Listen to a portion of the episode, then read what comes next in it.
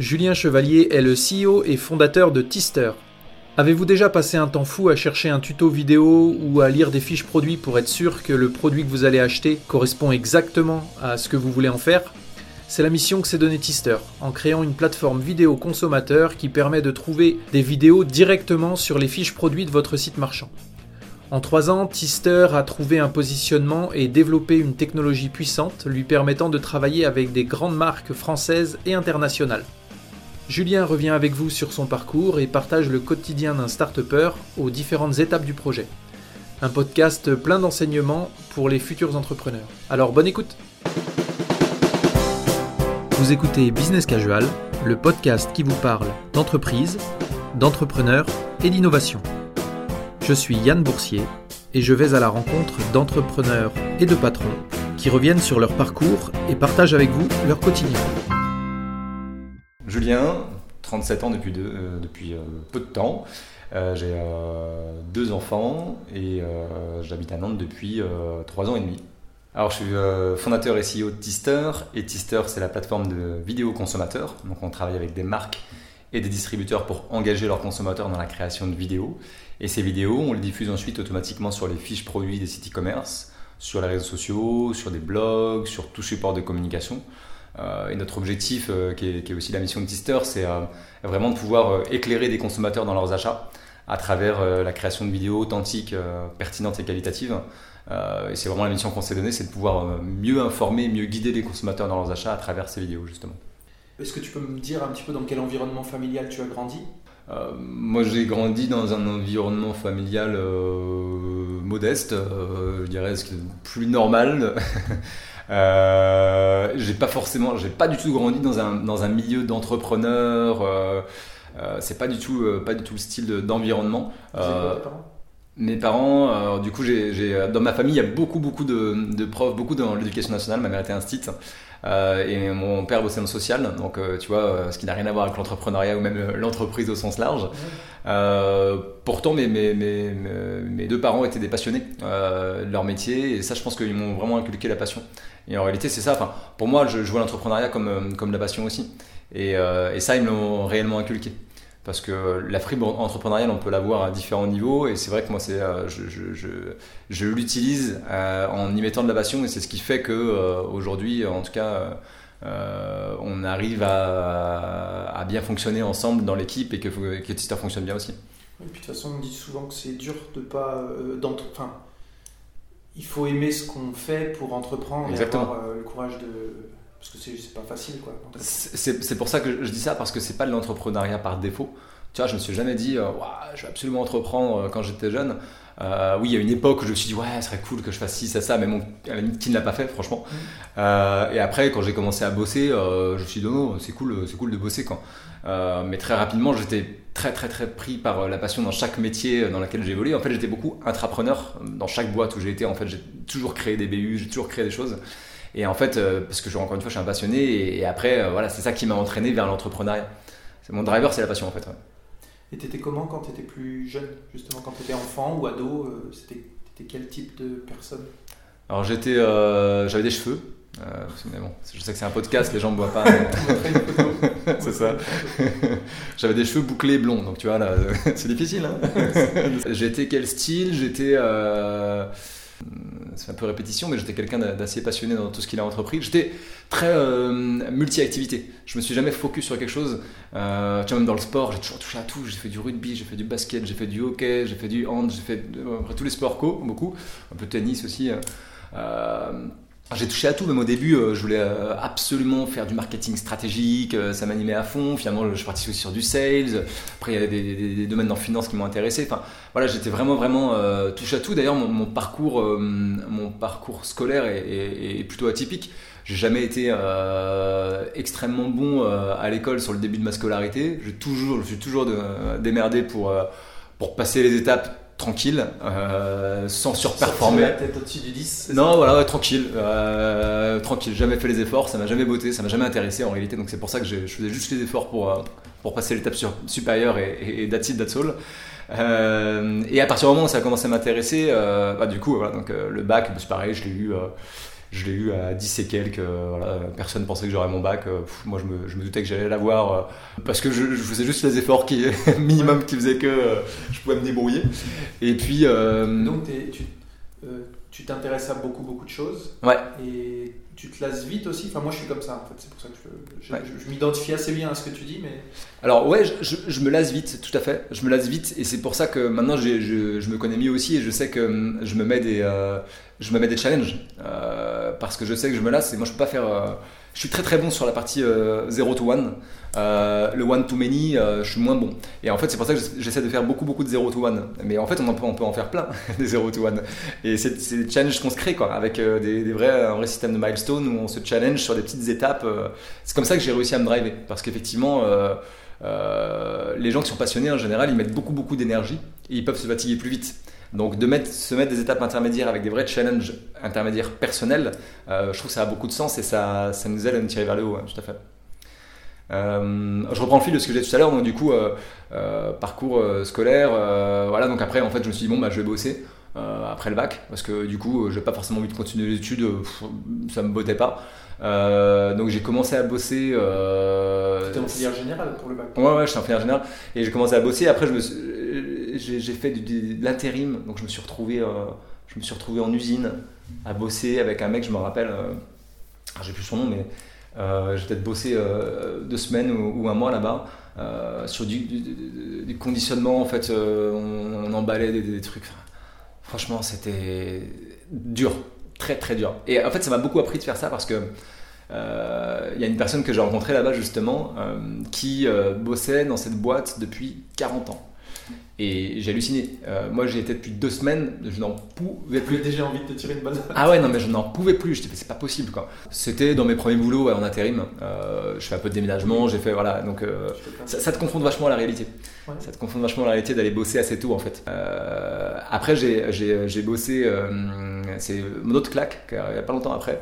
J'ai réussi à trouver un boulot chez Auchan, en mise en rayon, produits frais. donc, il fait froid, toute la vie perto, euh, tu as les mains coupées parce que tu sais que des, emballages plastiques qui te coupent les mains. Euh, c'est pareil, au bout de deux semaines, j'en pouvais plus. Et je discute avec euh, le mec qui était mon boss. Euh, et je dis, ouais, non, non, mais de toute façon, non, non, là c'est bon, je reprends les études, tu vois. je veux au moins aller chercher un bac plus 3. Parce que franchement, je, te dis, hein, désolé, mais moi j'ai pas envie de faire ça toute ma vie, quoi. Et le mec avait un, un bac plus 3. Et donc là, je fais, tu as un bac plus 3, tu fais ça? Et le chef des rayons, qui était son boss, qui faisait euh, quasiment la même chose que nous, sauf qu'en plus il prenait les commandes derrière, euh, il avait un bac plus 5. Quoi. Et là j'ai fait, ah ouais, c'est chaud quand même. Euh, la réalité, en fait, elle est autre chose que ce qu'on t'apprend à l'école. non, non, mais voilà.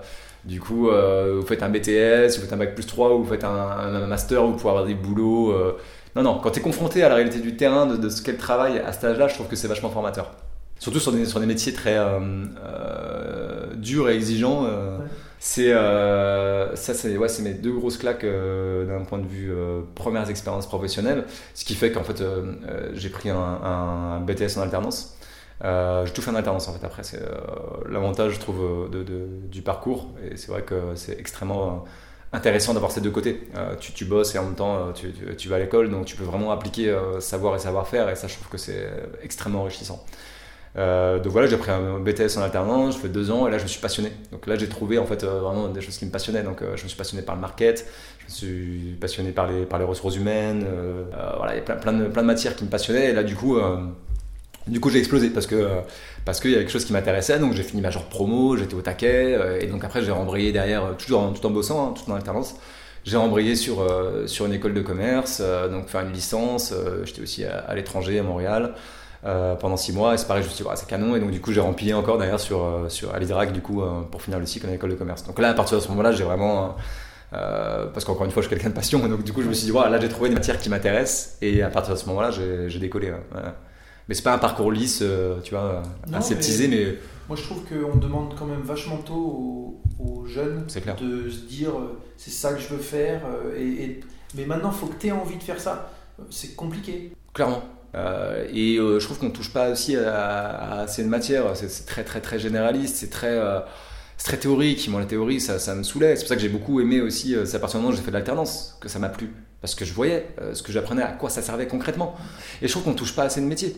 Euh, moi, ce qui m'a aidé, c'est aussi de faire beaucoup de petits boulots à droite à gauche, euh, de me confronter justement à la réalité du terrain, de voir ce que j'aimais faire, ce que j'aimais pas faire, et de voir aussi qu'il fallait, faire des études pour, euh, pour essayer de, décrocher des, choses intéressantes derrière. Alors, il y en a qui réussissent aussi sans études, et, tant mieux, mais en tout cas, je trouve ça bien de pouvoir travailler beaucoup plus tôt. Donc, je, je comprends pas pourquoi on fait pas plus de stages, pourquoi. je sais pas. Et donc, après c'est quoi la suite de ton parcours euh, euh, pro? Du coup, tu fais quel type de boulot? Alors après, euh, du coup, j'ai fait en alternance, donc j'ai touché plusieurs métiers finalement, un peu de marketing et, bah, comme beaucoup de personnes en école de commerce, je voulais pas faire de commerce. En école de commerce, je voulais faire du marketing stratégique, de l'analyse, beaucoup de réflexion, des, des stratégies. Euh, en réalité, euh, quand tu commences ton expérience, euh, tu te retrouves commercial.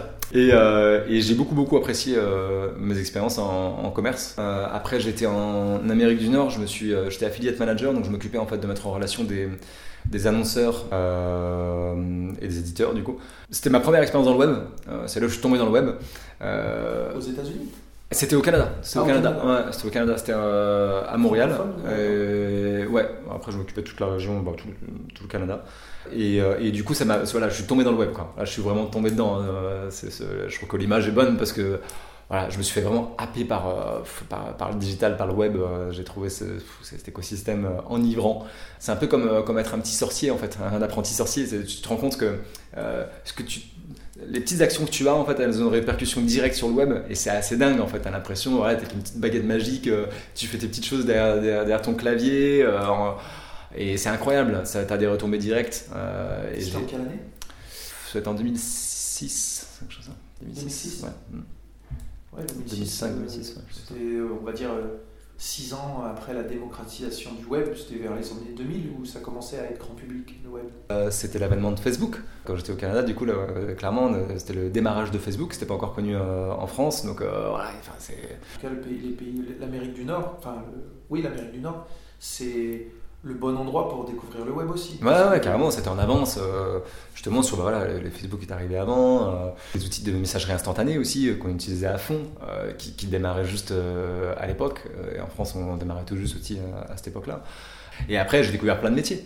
Donc après, je suis revenu en France, j'ai j'ai rejoint le groupe Casino où, où en fait j'étais chef de projet euh, sur des sujets un peu en transverse. Euh, euh, comment s'appelait déjà le, le, pôle C'était le pôle développement. Voilà, c'était chef de projet dans le pôle développement, donc ça, voulait tout et rien dire. Et en fait, j'ai pris une casquette. On était quatre, on était quatre chefs de projet. J'ai pris une casquette en fait monétisation du site. Donc trouver des, partenariats pour aller monétiser en fait l'audience de, de Cdiscount, qui était le, site éditeur principal du coup du groupe. et en fait, on, voilà, on était quatre personnes pour aller euh, monétiser le site et on, a bossé avec une régie euh, qui, qui s'appelait euh, au départ Horizon Média et après Lagardère. Et c'est là où j'ai commencé en fait. J'étais déjà à Montréal, une casquette intrapreneur parce qu'on a créé une BU, mais là chez, chez Cdiscount ça a été aussi une première casquette intrapreneur parce qu'on a, je me suis occupé de, mettre en place toutes les, ce qu'on appelle le trafficking, du coup, mettre en place toutes les campagnes en fait que vendait Lagardère. Et très rapidement, j'ai dit à ma boss de l'époque, enfin voilà, Lagardère c'est bien, il faisait alors, je vais pas donner de chiffre, mais il faisait euh, quelques centaines de milliers d'euros euh, euh, par mois. Et je leur ai dit, mais on peut faire, on peut faire quatre fois plus si on, si on le fait en direct, quoi. Elle m'a regardé un peu en prenant temps. tu viens d'où T'es qui pour dire ça Mais en même temps, elle, a aimé aussi le culot. et en fait, elle m'a dit Ok, vas-y, on y va. Donc en fait, on a, exit la Gardère, on a, tout fait en interne, ce qui s'appelait à l'époque Régie. Euh, on a vendu euh, du coup tous les espaces euh, en direct aux annonceurs. Et en fait, ça a cartonné. Donc, en très peu de temps, en six mois, on a vraiment explosé. Donc, en six mois, voilà, on a monté une structure, ça s'appelait Cdiscount Régie. Et donc, au bout de six mois, on s'est dit, mais pourquoi on ne pourrait pas faire ça chez les autres e-commerçants? Donc, on a créé, on a changé de nom, du coup, on s'appelait 3W Régie. Et on a créé, du coup, la première plateforme, la première régie publicitaire dédiée au e-commerce. C'est toujours d'ailleurs hein, 3W Relevance maintenant. Euh, est toujours la, régie leader en fait du e-commerce. Donc euh, donc c'est cool. Je trouve que l'histoire a continué, c'était top. Donc ça c'était ma première expérience d'entrepreneuriat. Après, je me suis occupé, j'étais euh, Strategic Alliances Manager. du coup, je m'occupais de, mettre en place des projets sur lesquels le core business de ces discounts n'allait pas. Donc, c'est-à-dire euh, des projets avec euh, par exemple Canal ou avec, euh, ou avec Photobox, c'est ce qu'une photo. On a créé une tablette qui s'appelle C Display. On l'a vendue à 9 euros, en fait, une tablette qui en valait 150. Donc, ouais, on a fait un, petit peu de buzz sur, sur cette tablette à l'époque, c'était cool. Bah, on a plein de projets hyper intéressants. Te laisse le champ libre pour expérimenter des trucs. Ouais, ouais, ouais, tout à fait. Ouais, c'est pour ça que j'ai apporté beaucoup d'idées. On m'en amenait aussi que je devais construire, bien évidemment, et les deux étaient cool et extrêmement enrichissants comme euh, comme, euh, surtout que je, suis reparti de. Tu vois, j'avais, euh, j'avais 35 commerciaux chez 3W Régie quand je suis parti et je me suis challengé, j'ai changé de poste et j'avais plus personne sous moi quoi. Donc c'est, con mais quand tu es habitué à avoir des gens tu vois qui font aussi tes presses, qui font enfin tu vois de, manager à fond, mais en fait de, de revenir tout seul, ah, tu, tu, te prends des claques aussi, quoi. Tu, voilà, tu, ah c'est vrai que c'était chiant ça. Ouais, non, mais c'est clair, mais c'est bien, j'adore ça aussi. Tu sors clairement de ta zone de confort. Et en fait, tu acceptes dans un poste où tu es très légitime, où euh, voilà, tu connais ton métier, tu connais ton truc, euh, euh, parce que tu as construit, tu étais là au tout début en plus, donc c'est facile, entre guillemets, ou d'un moment. Et, et, je trouve que c'est toujours difficile comme décision d'accepter de se challenger, de partir de zéro et d'être jugé pour ce que tu vas construire et pas ce que tu as fait avant. Euh, et puis après, j'ai fini mon expérience euh, euh, côté marketplace, où j'ai créé aussi une BU, from scratch, où le but c'était d'aller accompagner des vendeurs dans leur stratégie de, diffusion de leurs produits en fait au sein de, des marketplaces. Donc extrêmement intéressant aussi parce que ça m'a, je voulais voir vraiment l'autre côté de, de la barrière, je dirais, parce que l'e-commerce en gros, tu as les produits que tu vends en propre et, et les produits en marketplace, ou tu as des purs marketplaces aujourd'hui bien évidemment aussi. Euh, comme Alibaba, Mano etc. Euh, et voilà, ça m'intéressait vachement de comprendre en fait euh, ce qu'étaient aussi les, vendeurs marketplace, comment on pouvait les animer, comment ils pouvaient ressortir dans l'offre de, à l'époque, 22 millions de fiches produits. Donc, tu vois, comment tu vas pouvoir les, faire, les faire remonter, les faire mieux vendre, etc. Donc, donc voilà pour mon expérience. Et puis, ben, j'imagine que la question d'après, c'est d'où est venue l'idée de Tister? Donc, c'est, Si tu fais les questions. bah, c'est né en fait de deux choses. C'est né de toute l'information que j'ai pu récupérer en fait grâce à ces expériences euh, au sein des différents sites e-commerce, parce qu'en plus j'ai pu graviter chez Price Minister et autres, donc du coup j'ai eu pas mal d'insights chez 3W, euh, et puis en marketplace, et puis euh, quand je me suis occupé aussi des, projets Strat. Et en fait, bah, tu vois, chez Cdiscount pendant 7 ans, du coup au Codir, à chaque fois, il y avait dans le top 10 des sujets stratégiques, il y avait toujours la vidéo. la vidéo a jamais été le, sujet prioritaire, hein, clairement, il y avait des sujets beaucoup plus prioritaires, mais il y avait toujours la vidéo qui remontait dans les sujets vraiment adressés. C'est quoi la vidéo? C'est de dire comment comment avoir plus de vidéos euh, pour les mettre sur les sur les, fiches produits. Et euh, on n'a jamais réussi vraiment à l'adresser, donc euh, on a utilisé des plateformes comme bah, Lagardère aussi ou comme M6 M6 Régie qui nous envoyaient en fait des vidéos qu'on mettait directement sur sur les fiches produits. Mais en réalité, ça marchait pas parce que d'une part, c'était pas scalable. on avait peut-être une cinquantaine de vidéos là où, encore une fois, Cdiscount faisait 22 millions de fiches produits. Euh, et en plus, du coup, ça n'apportait pas d'informations. Les vidéos publicitaires euh, apportent très peu d'informations sur une fiche produit. Euh, puisque du coup, ce que tu veux sur une fiche produit, c'est t'informer, t'éclairer, te réassurer.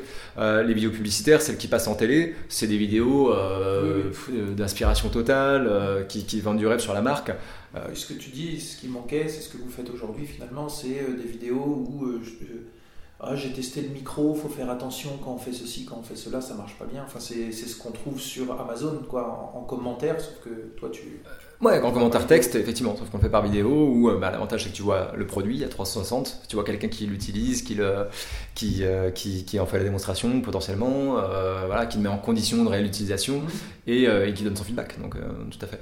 Donc voilà, et du coup j'ai eu aussi à l'époque, j'allais avoir mon premier petit garçon en me disant ah, je vais prendre des photos à fond maintenant, il faut que je lui mette et tout, je garde des souvenirs. Je me suis perdu globalement sur, sur la toile pour trouver les bons, les bons produits qui correspondent tu vois, mon besoin spécifique.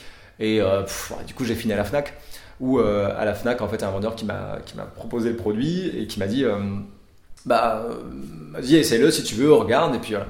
et en fait euh, bah, vu que j'étais sur place finalement même si c'était 60 euros plus cher je l'ai acheté à la Fnac et, voilà et quand, quand, je, suis revenu euh, le lundi matin euh, je me suis dit mais ah, qu'est-ce qui fait que j'aurais pu acheter ce produit sur le web sur ces discounts en l'occurrence parce que c'était mon boulot aussi de trouver ces idées là et en fait bah, je me suis dit qu'est-ce qui fait que je pourrais bénéficier de 60 euros moins cher? Parce qu'en l'occurrence, c'est quand même pas, pas, c'est pas rien, 60 euros. de ne pas avoir bougé de chez moi, c'est quand même le gros avantage du e-commerce.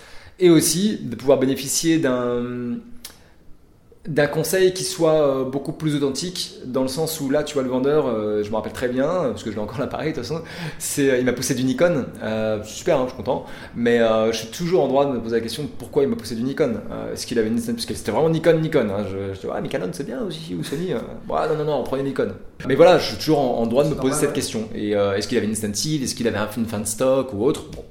et en fait je me suis dit là si j'arrive à créer une passerelle entre des consommateurs qui euh, donnent euh, leur feedback. Tu vois, quelqu'un qui est un, futur papa comme moi, euh, qui donne son feedback de tiens, moi je, je, vais aussi avoir des enfants, j'ai acheté un appareil photo réflexe numérique, j'ai pris ça, ça, ça, pour telle, telle, telle raison, et qui arrive à faire ça dans une vidéo, c'est canon. et que cette vidéo soit accessible directement sur les fiches produits pour aider les consommateurs. Voilà comment est venue l'idée de Tister. On n'a jamais changé d'état d'esprit là-dessus. Notre mission est toujours la même. Alors la solution, elle a beaucoup, beaucoup, beaucoup changé, forcément. Euh, on a beaucoup procédé par un processus, itératif. Mais, euh, mais c'est extrêmement intéressant d'avoir cette analyse euh, pro et perso pour construire en fait la boîte.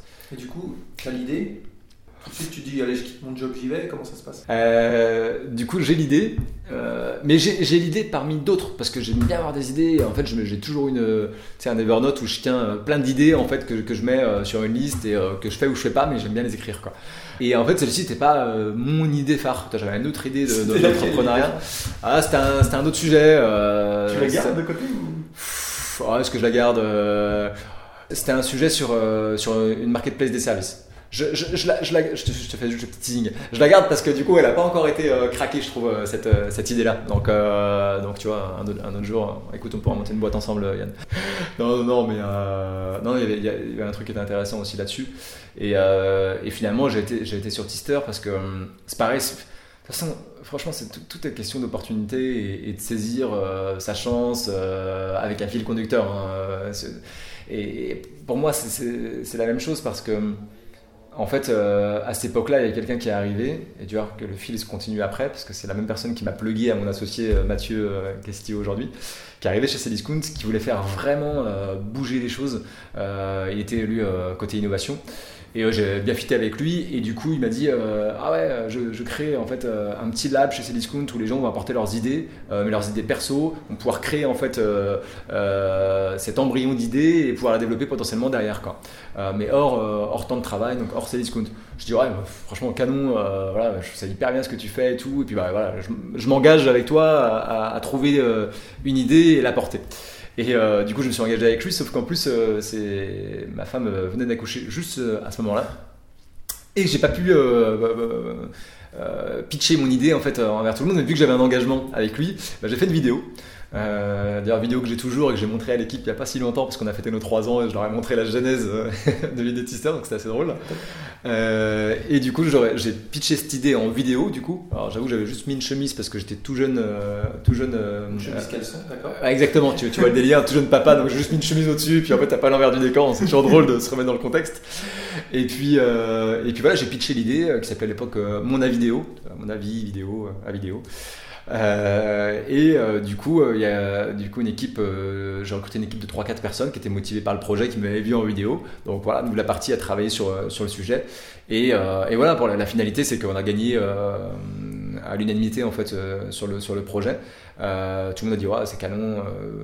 c'était tout le COMEX, donc le DG de, de Cdiscount qui, qui décidait du projet. Et donc je me suis dit, bon, écoute, si j'arrive à convaincre quand même Cdiscount, c'est qu'il y, y, a quand même un marché. Donc, euh, donc je me suis dit, je vais proposer à l'équipe que, que avec laquelle j'avais monté l'embryon, c'est que ça vous intéresse de, partir avec moi. Bon, personne n'était vraiment dans cette mentalité hein, euh, entrepreneur de prendre le risque de partir d'une boîte qui marche bien, avec des bons postes, etc. Donc voilà, moi j'ai pris le risque parce que j'aime bien me réinventer, encore une fois, même si voilà, clairement j'avais une bonne position, j'avais un super salaire. Et Tu viens d'être papa, euh, j'imagine que la décision se prend en famille aussi. Tout à fait, tout à fait. Non mais c'est vrai qu'en plus, euh, je viens d'être papa, c'est pas le meilleur moment pour se challenger, euh, tu vois, et de retourner chez Pôle Emploi. mais il y a un timing, il y a un timing, et puis au bout d'un moment, tu sais, quand tu arrives aussi à des phases où tu t'essouffles, c'est bien de prendre, de se rechallenger et ah, repartir sur autre chose, quoi. Un truc comme ça. J'étais dans un cycle, ouais. Ça un peu.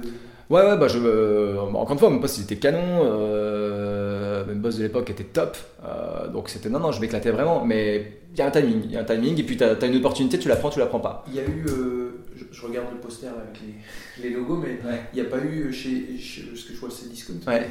c'était, t'en as parlé avec eux de dire ça, et, mais ils te enfin, ils, ils t'ont dit, ouais, si tu vas, on on sera tes premiers clients ou... Alors ouais, j'ai signé un contrat avec eux, mais à l'époque c'était. En fait, ils m'ont même proposé de rentrer au capital euh, et j'ai refusé parce que euh, du coup le deal c'était le premier deal qu'ils auraient pu faire du coup avec les startups parce qu'on c'était vraiment le tout projet, le tout premier projet de, de hackathon euh, côté Cdiscount. Et clairement le deal on, ne pas du tout la, le jeu, on n'avait pas la chandelle quoi. Parce que euh, du coup j'aurais été trop imbriqué euh, Cdiscount donc pour bosser avec d'autres retailers du coup ça, ouais, ça, aurait été trop chaud. Donc euh, donc c'est pareil j'ai fait ce choix aussi de, dire ok non non moi j'y vais tout seul c'est parti quoi. Je suis ambitieux j'y vais mais j'ai peur. Et clairement tu vois je le dis souvent d'ailleurs même encore aux clients aujourd'hui les gens me prenaient pour un fou hein.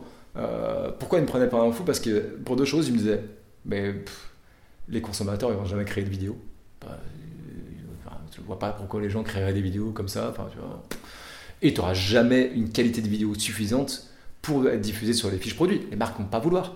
Et, euh, et, du coup, j'étais là, mais si, mais si, mais si, on va y arriver. Clairement, je savais pas comment y arriver et j'avais clairement peur. Hein.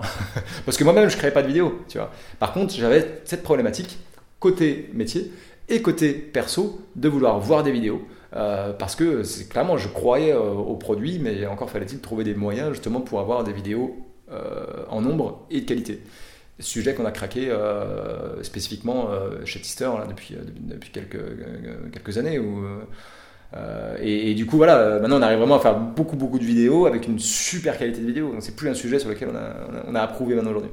Et donc quand tu te lances, tu te dis je me lance tout seul, c'est quoi les trucs que tu mets en place bah, du coup, je me dis, pareil, ok, bah, quitte à créer ta boîte, autant, autant aller voir aussi ailleurs d'un point de vue euh, localisation. Donc, euh, j'ai regardé les différents écosystèmes. Je voulais éviter Paris, garder ce, côté, euh, ce côté toujours confort de vie, je trouve, et j'aime bien la province. Même si j'ai toujours été, tu vois, une fois par semaine, même quand j'étais chez, chez Cdiscount ou chez 3W avant, euh, j'étais toutes les semaines à Paris parce que le réseau est là-bas et les, clients sont là-bas aussi et les partenaires sont là-bas. Et donc du coup, euh, je voulais une ville qui était pas trop loin de Paris et, du coup, soit rester à Bordeaux, soit aller trouver d'autres écosystèmes. Et donc du coup, il y a eu Nantes. Et aussi, euh, je te cache pas que quand tu un, un, petit garçon, tu es, content d'avoir la famille. Et puis voilà, on avait nos familles sur place, donc ça a aussi pesé.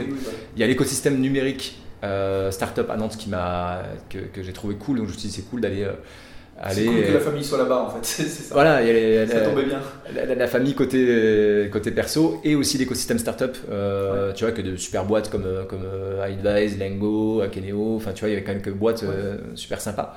Et voilà, donc je suis arrivé euh, à Nantes et pour te reprendre le fil de ce que je disais au début, c'est euh, la même personne euh, qui d'ailleurs est passée dans ton podcast, ce qui m'a dit, euh, ce qui m'a fait dire aussi tiens, allez, pourquoi pas aussi accepter l'invitation, qui est Benjamin Gasseron.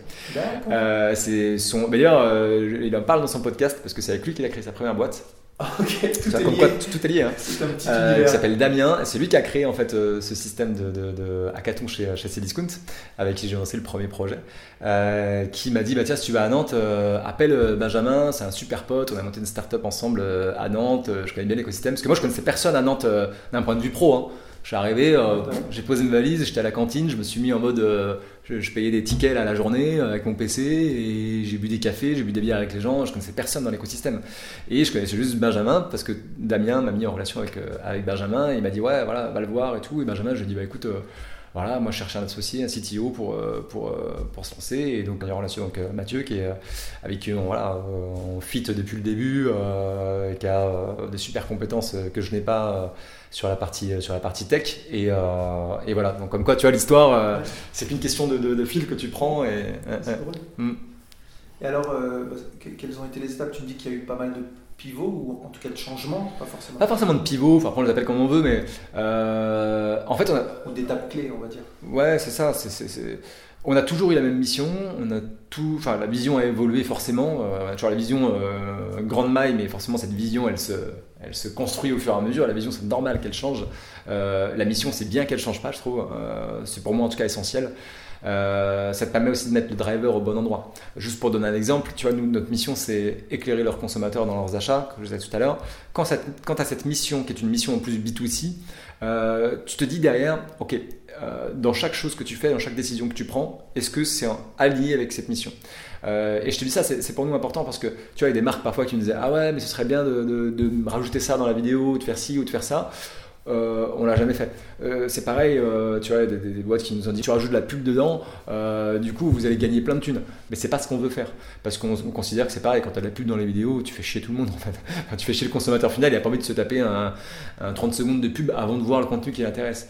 Euh, et en fait, quand tu as ce driver-là, ça te permet, je trouve, de prendre des décisions sur le long terme qui sont, euh, qui sont pertinentes. Et quand tout le monde est aligné sur cette mission, bah, du coup, tu vas, dans, tu vas dans le bon sens. En plus, avec les notions d'OKR qu'on met en place pour vraiment avoir les mêmes objectifs communs. Avec des, c'est quoi? Objectif and Key Results. Ah, ok. Ouais.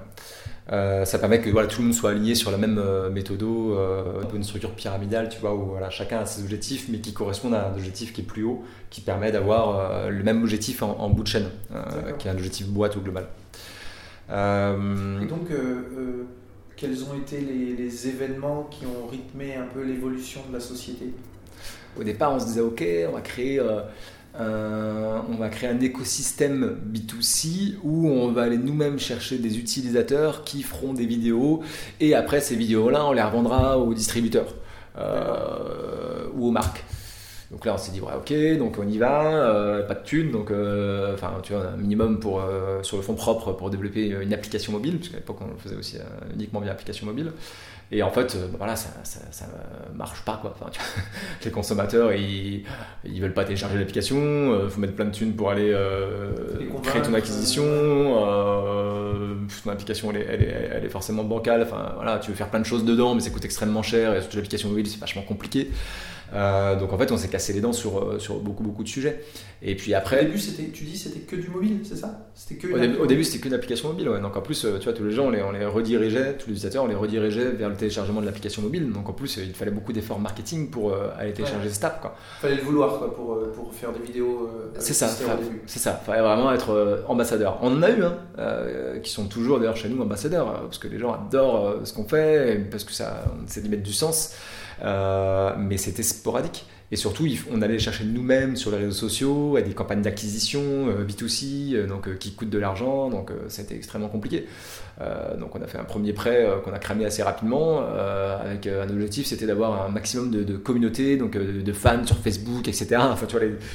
Et en fait, pff, des moments, on a fait stop, c'est pas, pas possible, on peut pas y arriver comme ça.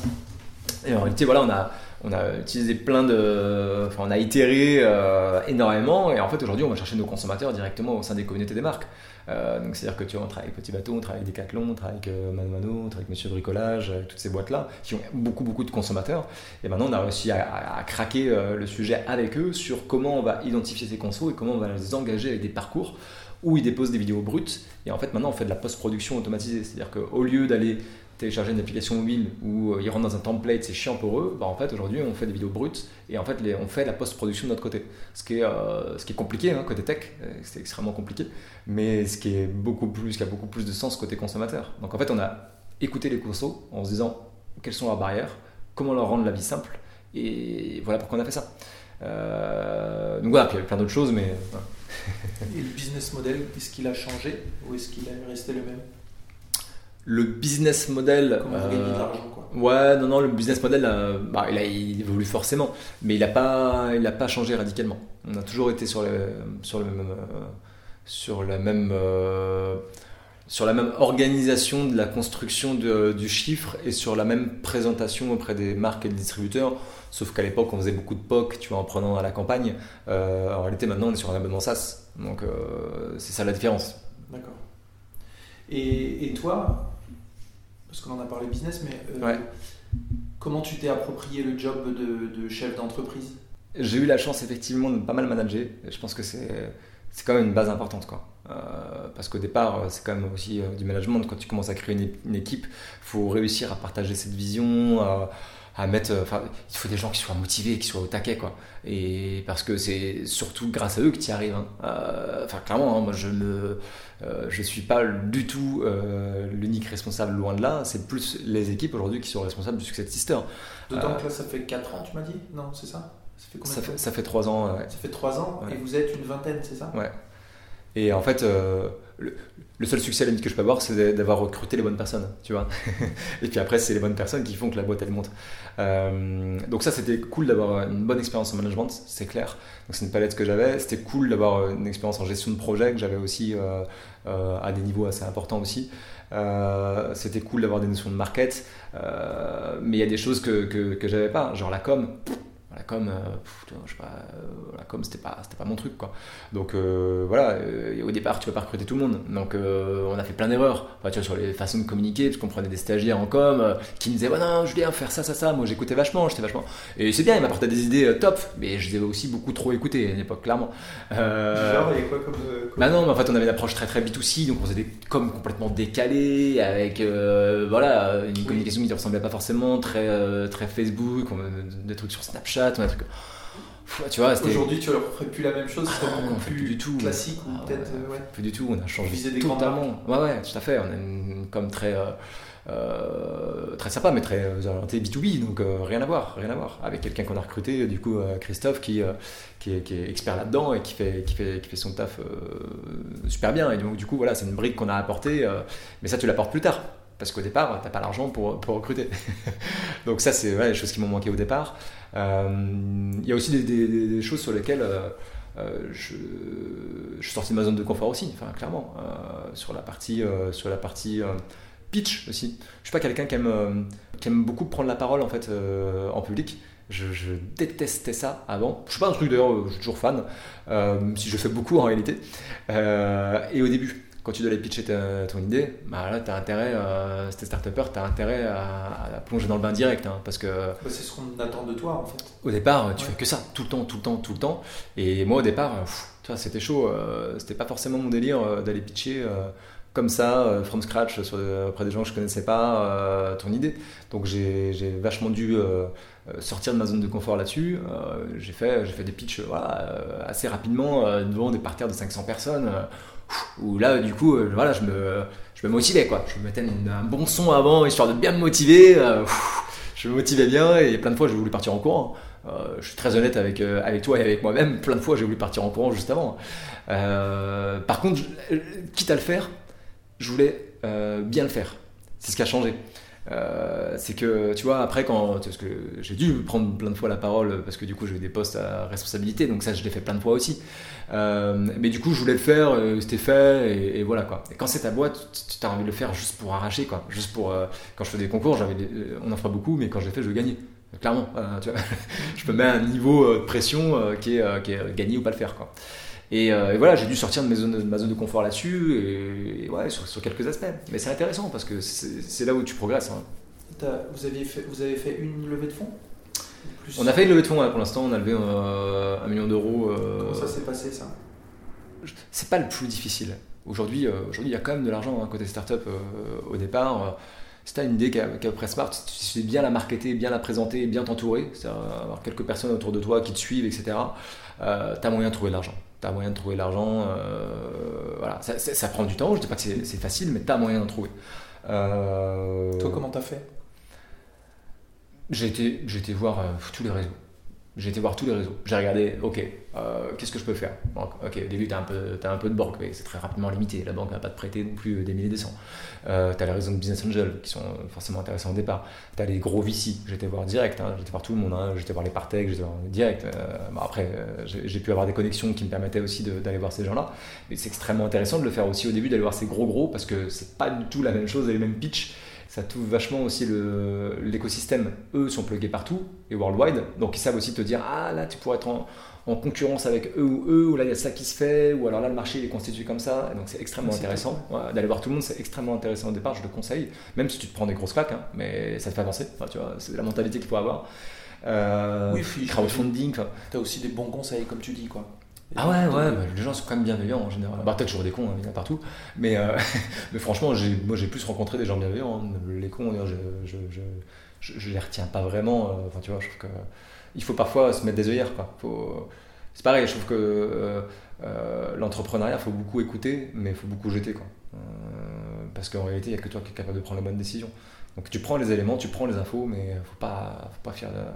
Ça, c'est. Je pensais pas à ce point-là Et il y a beaucoup de vautours autour des startups aussi, clairement. À partir du moment où tu commences à lever, tu commences à avoir de l'argent, les gens viennent, ah, autour de toi, et là tu as un écosystème où, ouais, faut faire attention, parce que c'est encore une fois, c'est à toi de, trouver les bons leviers pour euh, faire croître ta boîte. Et, les pseudo-conseils aussi de, de, certaines personnes, il faut aussi, euh, encore toujours une fois, écouter, mais pas forcément suivre tous les conseils, c'est clair. Encore une fois, il faut, se faire ses propres décisions, mais le fait de parler avec tout le monde, c'est extrêmement enrichissant. Il y a toujours un truc, c'est vrai que tout euh, le dit, mais, oui, c'est extrêmement important. Parler de ses idées, quoi. Parler de ses idées. Une idée, c'est rien, c'est vraiment rien tous les, les, les start les start euh, le, disent, c'est il faut en parler de tes idées. Au début, tu crois que tu as une idée, donc tu la gardes un petit peu euh, sur le côté, mais en réalité, euh, quand tu te lances, vas-y, parle. Tant que c'est pas lancé, ok, garde-la. Mais quand tu te lances, vas-y, tu pitch ton truc et puis et puis tu vas, tu, vas, tu vas te confronter à tous les gens qui vont te dire des choses de bien, de pas bien, et là tu vas prendre de l'info, tu vas construire. Il n'y a que comme ça que tu peux, tu peux y arriver au départ. L'opportunité d'apprendre est, plus importante que le risque qu'on te pique ah ton idée et qu'on soit aussi motivé que toi pour l'avancer. C'est clair. Hein. encore une fois, des idées, euh, il y a des tonnes des idées. C'est pas.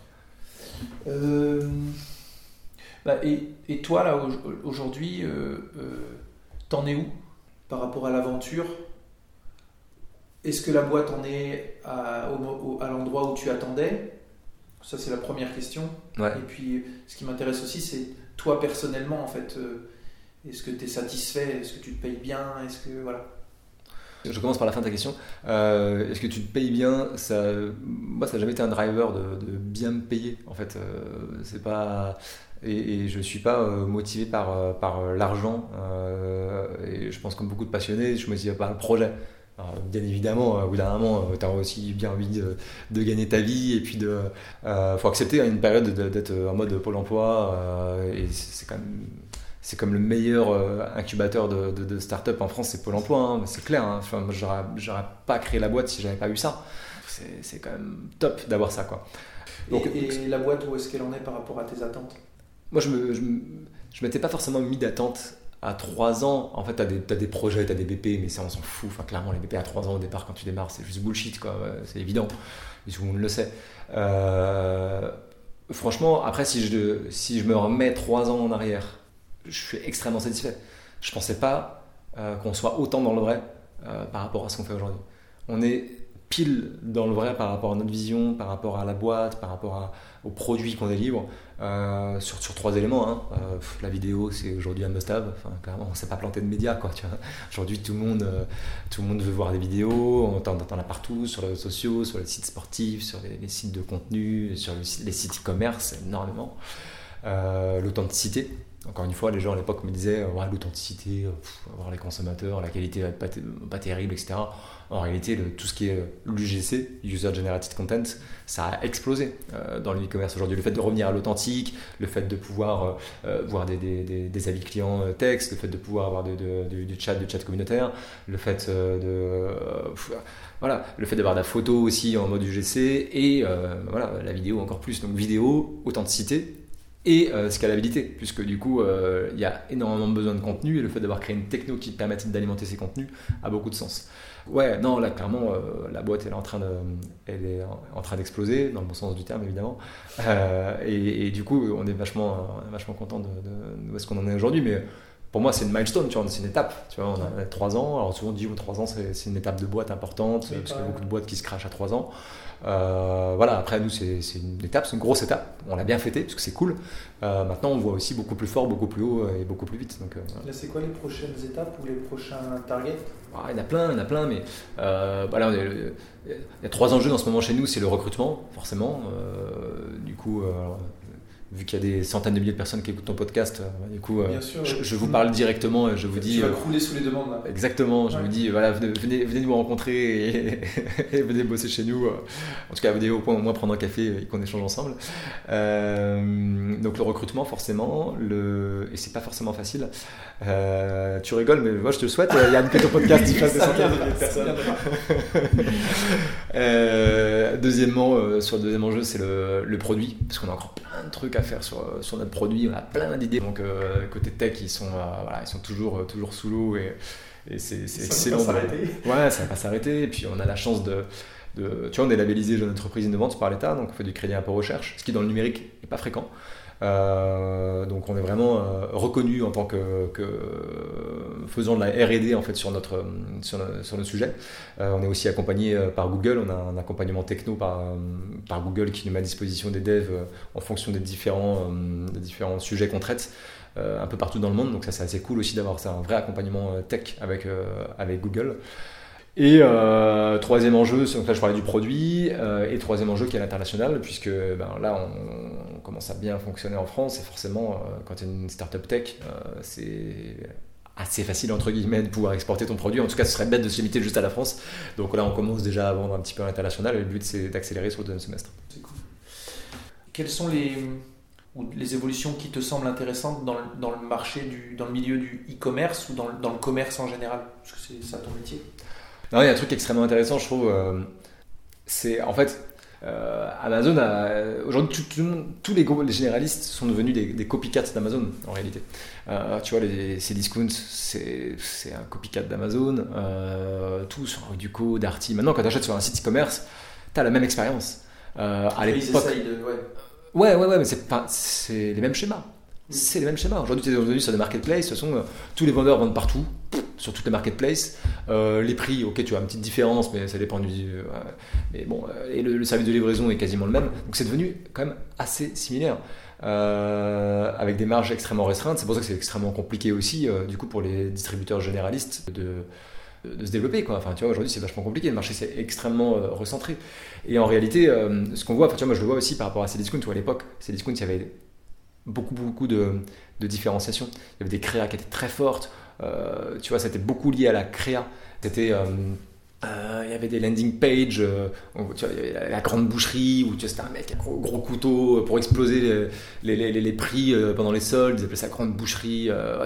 il y avait des trucs de dingue. Enfin, tu vois, discount, c'était vraiment une, marque de différenciation.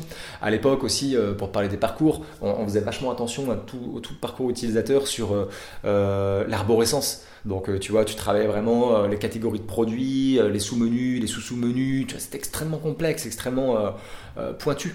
en réalité, maintenant, on s'en fout complètement. C'est le moteur de recherche. Vois, à partir du moment où Amazon a créé un moteur de recherche qui a défoncé tout le monde, tout le monde s'est dit, attends, peut-être qu'on travaille le sujet là. Parce que, en fait, maintenant, les gens vont taper dans le moteur directement et vont plus se taper à l'arborescence. Qui aujourd'hui va vraiment se taper à l'arborescence des, sites e-commerce Plus grand monde. Les gens, ils tapent naturellement dans le moteur d'Amazon. C'est devenu le parcours classique voire même c'est plus du tout le moteur intrinsèque, c'est le moteur de Google où tu arrives directement sur la fiche produit. Et en fait, du coup, les parcours ils sont devenus tous les mêmes. Euh, et du coup, tu, tu as clairement perdu la phase différenciation entre sites. Et ce qui se passe aussi, c'est que maintenant, bah, tu vois, tu as, des sites qui arrivent à ressortir euh, en se, focusant sur un modèle spécifique, une verticale, comme Mano Mano, il y en a plein, tu vois, avec un mot d'ordre qui est euh, Customer Experience vraiment d'avoir un parcours utilisateur qui soit différenciant. Et évidemment, nous, on s'inscrit aussi là-dedans euh, avec notre objectif d'humaniser les sites en pouvant créer des vidéos euh, d'inspiration, des vidéos de feedback, des vidéos de démo, tutoriels, unboxing. Enfin, toi, tu as plein de styles de vidéos qu'on peut créer aussi euh, pour les embarquer dans, cette, dans, cette, dans cet écosystème e-commerce en créant des parcours totalement disruptifs. Donc, voilà, et, je ne et la, seule façon pour moi hein, d'y arriver euh, pour les généralistes euh, versus Amazon, c'est en réalité de se différencier. Franchement, vouloir faire du copycat d'Amazon aujourd'hui, c'est extrêmement compliqué. Et le contenu, le contenu est devenu clé aussi. C'est-à-dire qu'aujourd'hui, en fait, avec un contenu, tu peux. En fait, le site e-commerce est devenu euh, une coquille. et tout le monde a la même coquille. Donc, euh, au bout d'un moment, tu, peu importe, tu la coquille, tu t'en fous. Euh, le point, pour moi, le driver demain, ça sera aussi le contenu. Alors, évidemment, ça va dans notre sens aussi là-dessus, mais, c'est clair. Parce que euh, aujourd'hui, vois, Instagram a ouvert depuis mars l'année dernière, ça fait un an qu'ils ont ouvert les, achats directs depuis Instagram, sans repasser par un site. et c'est un truc qui se développe énormément. C'est déjà énormément développé déjà depuis quelques années en, Asie, ou dans WeChat, tu peux acheter avec Alipay. Euh, et te faire livrer avec AliExpress. Donc en fait, tu n'as pas besoin d'aller acheter euh, sur Alibaba, tu peux acheter directement dans WeChat. Euh, donc du coup, tu as plein d'écosystèmes comme ça transverses qui se créent dans lesquels tu peux acheter directement tes produits. Donc en réalité, le site e-commerce ne sert à pas à grand chose. et les contenus est devenu first. tu as content first, ce qu'on appelle shoppable content. Donc tu peux acheter à travers un contenu, donc à travers un beau contenu vidéo où tu vois bien le produit, ça t'inspire voilà, add to basket dans ta vidéo, clac, t'achètes ton produit directement, peu importe où t'es. C'est ça l'avenir en tout cas du, de la pratique de l'achat sur internet, c'est-à-dire euh, tu, regardes tes vidéos ou tu fais n'importe quoi, mais quel que soit l'endroit le, l'endroit où tu es, si tu vois un, un produit qui t'intéresse, clique. Tu dois pouvoir l'acheter.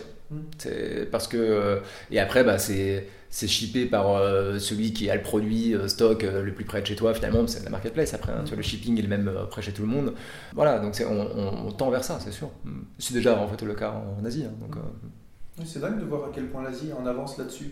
l'Asie est, est, euh, en avance euh, vraiment sur la partie mobile forcément Ouais. et sur la partie euh, UGC. Alors ça s'explique aussi parce qu'il y a une vraie défiance en Asie sur euh, la véracité des produits. Euh, tu vois, est-ce que c'est les bonnes marques? Est-ce que le feedback conso est extrêmement important? Donc l'UGC, donc le User Generated Content, est très très avancé. Et euh, ça fait quelques années déjà, effectivement, qu'en Asie, euh, moi j'avais appris ça aussi chez, euh, chez parce qu'il y avait une team d'une quinzaine de personnes. Euh, C'était que des filles, des chinoises, des- qui parlaient même pas français. Il y en avait qu'une qui parlait français, qui était, la boss. Et euh, ils s'échangeaient déjà beaucoup, beaucoup de contenu euh, sur, sur WeChat. C'était hallucinant, quoi. Il y avait des réseaux dans WeChat, ils s'échangeaient énormément de contenu, ils s'échangeaient des vidéos entre eux, comme ça, sur des produits, sur les trucs. J'ai trouvé ça dingue, quoi. Et C'est vrai qu'ils sont extrêmement avancés et c'est beaucoup plus avancé que les US sur la partie euh, User Generated Content. Euh, pour terminer, est-ce que tu as un, un autre sujet, euh, soit d'actualité, soit un phénomène de société ou quelque chose qui te touche particulièrement Bah, oui, il y, a- a- a un truc qui me touche qui n'a rien à voir avec Tister pour le coup, mais euh, voilà, si tu me poses une question, une question plutôt ouverte là-dessus, euh, clairement je suis sensible à tout ce qui est, euh, tout ce qui est trait à l'écologie et, euh, à l'environnement global. Et c'est compliqué en fait quand tu es, t'es une startup dans le numérique parce que ce sujet n'a pas grand chose à faire au départ. Euh, tu vois, entre écologie et, ce qu'on fait. Mais euh, tu vois, j'ai reçu euh, une proposition de joindre un groupement justement des startups du numérique sur la sensibilisation et voir les actions qui pourraient être menées sur, sur l'écologie. Je trouve ça intéressant parce qu'en réalité, on peut faire des choses. C'est pas parce que tu n'es pas dans le bon écosystème que tu te dis, bon, bah voilà, écoute, je suis sensible à ça, mais je peux rien faire. Et effectivement, moi, c'est un truc qui, qui, me tient à cœur, l'environnement et l'écologie. Et, ça peut paraître paradoxal par rapport à, ce qu'on fait, encore une fois, des vidéos. Mais c'est un sujet qui, qui me tient à cœur, donc euh, ouais, c'est- c'est c'est- c'est un sujet que j'aimerais bien creuser aussi sur, euh, sur la responsabilité des boîtes et spécifiquement des startups sur, euh, sur l'écologie aussi. Et il parle, bah, on parle beaucoup de green IT, c'est quand même un peu Tout à fait. Ouais, tendance, puisque dans ces métiers-là, voilà, Tout à fait. Ouais, il y a le green IT, mais par rapport à ton truc, moi j'imagine en tout cas un impact direct que ça peut avoir, parce que j'ai regardé les quelques vidéos Ouais. qui avaient été faites avec Tister, et d'avoir une partie où euh, euh, disait, bah, ça arrive dans tel emballage, etc. Faire, faire un, petit, euh, un petit laïus sur, euh, il y a beaucoup d'emballages, il y a beaucoup de plastique. euh, Tout à fait. ça, et ça, ça c'est- peut exactement. aussi entrer dans le truc. Tout à fait, justement, par rapport à ça, c'est que justement, on a la possibilité aussi, à travers ça, de relayer les messages des consommateurs là-dessus. Il y a beaucoup de sujets aussi sur le packaging, tu vois, le- tous les cartons, tous les cartons que tu reçois, en fait, euh, qui sont pas réutilisés. Il y a beaucoup de, su- de- de boîtes qui font ça. Là, il y a une boîte aussi à Nantes là, qui, a développé, qui a développé ça, qui est, qui est cool. Comment elles s'appellent les boîtes, tu te souviens? Living Packets. Living Packets. Ouais. J'ai interviewé, euh, j'ai interrogé David Géraud, Ouais. qui a mis quelques billes dans Living Packets. Ouais. Et donc il, il m'a parlé un peu du truc. Euh, et, et je trouve ça cool, et tu vois, ça, ça a aussi du sens euh, de responsabiliser, et aussi à travers les vidéos consommateurs, tu vois. Euh, on en parlait aussi avec, euh, avec une autre marque que je peux citer, Petit Bateau, euh, sur justement les conditionnements, parce qu'ils vont, travailler, vont retravailler leur conditionnement, ils aimeraient bien faire refléter ça aussi dans les vidéos de consommateurs, tu vois, sur, euh, sur leur conditionnement e-commerce. Mm. Tu vois, les réseaux sociaux ont cet avantage que des- des- du coup, les avis consommateurs prennent de plus en plus de sens. J'en parlais encore une fois dans Ouais. un autre podcast, Ouais. où avant, tu étais un consommateur ou un employé même, hein, pas content de ta boîte. Bah, euh, si tu n'avais pas la, la thune pour mettre, euh, payer de la, de la communication et aller communiquer euh, partout auprès des gens, bah, personne t'entendait. Là, les voix dissonantes peuvent être entendues et, et être relayées. Tout à fait, c'est la, puissance cool. de la communauté. Ouais. Mm, mm. Ok, bah écoute, en tout cas, je te remercie d'avoir participé. Merci à toi, Et puis, bah, peut-être à une prochaine. carrément, avec plaisir.